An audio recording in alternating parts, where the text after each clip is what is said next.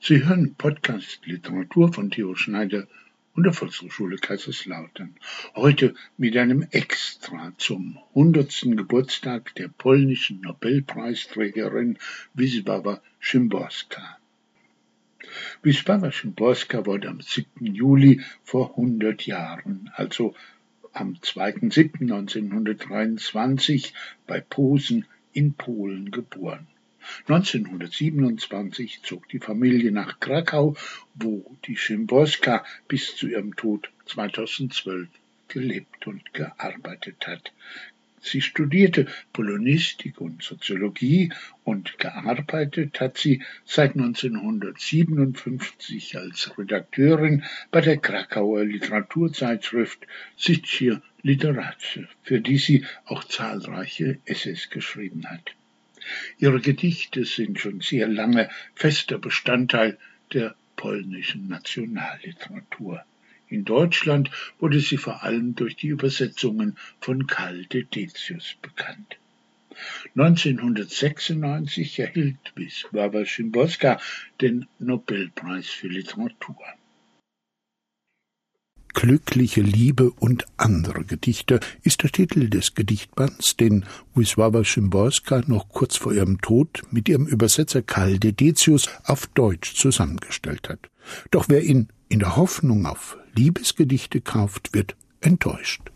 Wisława Szymborska schrieb keine Liebesgedichte, jedenfalls so gut wie keine. Und wenn doch, so waren sie so diskret, gleichsam indirekt über Bande gespielt, dass sie kaum als Liebesgedichte zu erkennen waren. Wie in ihrem berühmten Gedicht von der Katze, die empört über das Ausbleiben ihres menschlichen Mitbewohners durch die Wohnung streift. Wisława Szymborska hat es nach dem Tod ihres langjährigen Lebensgefährten geschrieben. Und es waren Gedichte über die Liebe, Betrachtungen, Fragen, Nachdenken über diese seltsame Sache. Auch das Gedicht »Schwalbenherz, erbarme dich ihrer« spielt über Bande, indem es mehr über den Flug der Schwalbe als über die Liebe erzählt. Im Haselholz liebten sie sich unter den Sonnen des Taus, mit welken Blättern im Haar und auf der Erde zu Haus. Schwalbenherz, erbarme dich ihrer. Das Abbild der Bäume rauchte auf glitzernden Wogentressen. Schwalbe, mach, dass sie niemals vergessen. Schwalbe, Dorn der Wolke, Anker der Atmosphäre, vollendeter Ikarus, himmelfahrender Frack, Schwalbe Schönschreibkunst, Zeiger ohne Minuten, frühe Vogelgotik, Silberblick des Himmels. Schwalbe, spitze Stille, heitere Traurigkeit, Aureole verliebter, erbarme dich ihrer. Wisława Szymborska hat zeitlebens ihr Privatleben von neugierigen Journalisten und Literaturwissenschaftlern geschützt und es vehement abgelehnt, ihre Gedichte aus biografischen Kontexten zu erklären.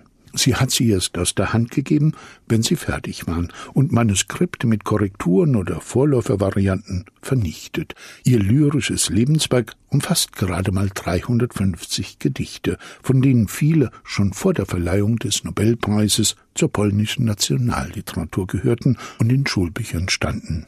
Wisława Szymborska wurde neunzehnhundertdreiundzwanzig bei Posen geboren und kam als Kind nach Krakau, wo sie Polonistik und Soziologie studierte und fast dreißig Jahre lang Redakteurin einer Literaturzeitschrift war.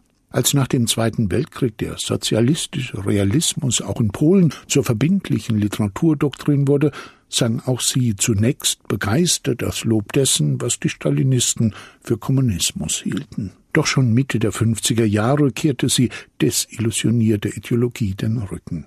Diese Enttäuschung war die wichtigste Wurzel für die Poetik ihres danach folgenden Werks. Auch wenn sie im strengen Sinn keinen eigenen Stil entwickelt hat und ihre Formen von Fall zu Fall verändert. Statt Einsichten und Antworten zu verkünden, werfen ihre Gedichte Zweifel auf, stellen Fragen, setzen sich kritisch, auch selbstkritisch, mit eingefahrenen Gewohnheiten und Unzulänglichkeiten auseinander.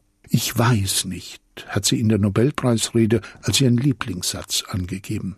Ausgangspunkt ihrer Gedichte sind oft Augenblicke, Beobachtungen, das Staunen über alltägliche Dinge, die aus neuen und ungewöhnlichen Perspektiven gezeigt werden und mit Einwänden und Widersprüchen hinterfragt werden. Sehr durchdacht, nicht selten auch mit stillem Humor und feiner Ironie. Und immer in einer einfachen, verständlichen, fast möchte man sagen, gewöhnlichen, aber gutbürgerlich gebildeten Sprache, zu der häufig diskursive, rhetorische Formulierungen gehören.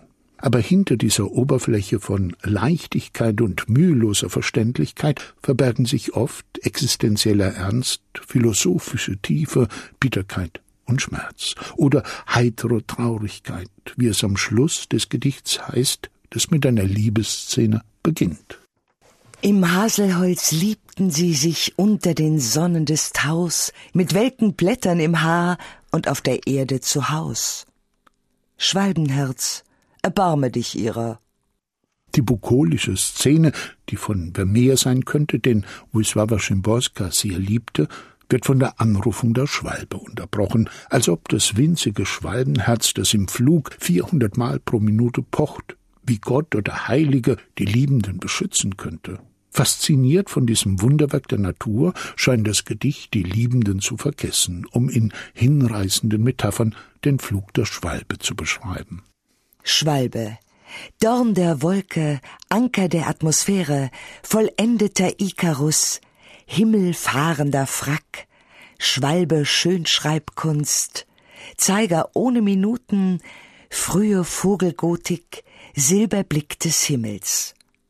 Schwalbe, spitze Stille, heitere Traurigkeit, Aureole verliebter, erbarme dich ihrer.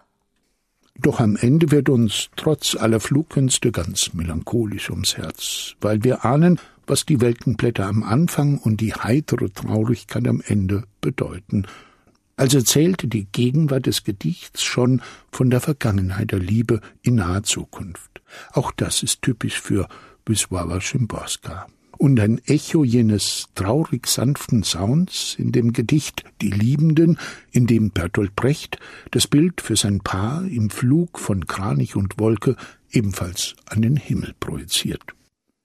Dass so der Kranich mit der Wolke teile den schönen Himmel, den sie kurz befliegen. Ihr fragt, wie lange sind sie schon beisammen? Seit kurzem. Und wann werden sie sich trennen? Bald. So scheint die Liebe Liebenden ein Halt.